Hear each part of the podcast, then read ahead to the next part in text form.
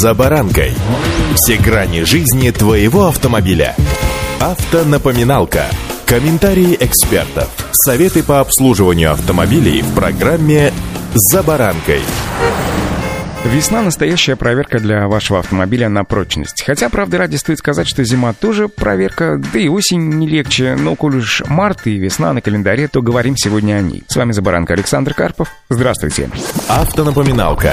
Из внешних факторов, наиболее существенно влияющих на наши автомобили, это вода и дорога. Весенние дожди временами бывают настолько интенсивными, что кажется, как будто небо прорвало, и для обеспечения хорошей видимости дороги необходимо поменять щетки стеклоочистителя, а также залить сезонную омывайку. Система кондиционирования воздуха важна для комфортного вождения, особенно во влажные дни, поэтому рекомендуется заменить еще и салонные фильтры. Ну а теперь обо всем по порядку. Итак, щетки стеклоочистителя. У них есть одно золотое правило. Это правильная эксплуатация стеклоочистителей. Даже качественные дорогие дворники могут быстро выйти из строя, ведь этот элемент очень капризен и нежен. Например, испортить щетку можно, заставив ее счищать наледь или работать по сухому стеклу. Песок и лед в данном случае для дворников вообще плохие товарищи. Используйте дворники только по мокрому стеклу и не заставляйте их работать на сухую, поэтому не торопитесь менять незамерзайку на воду. Март полон капризов.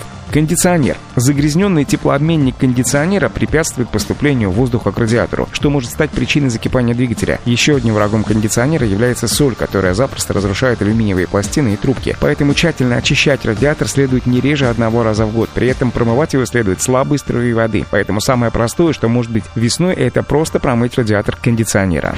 Автонапоминалка.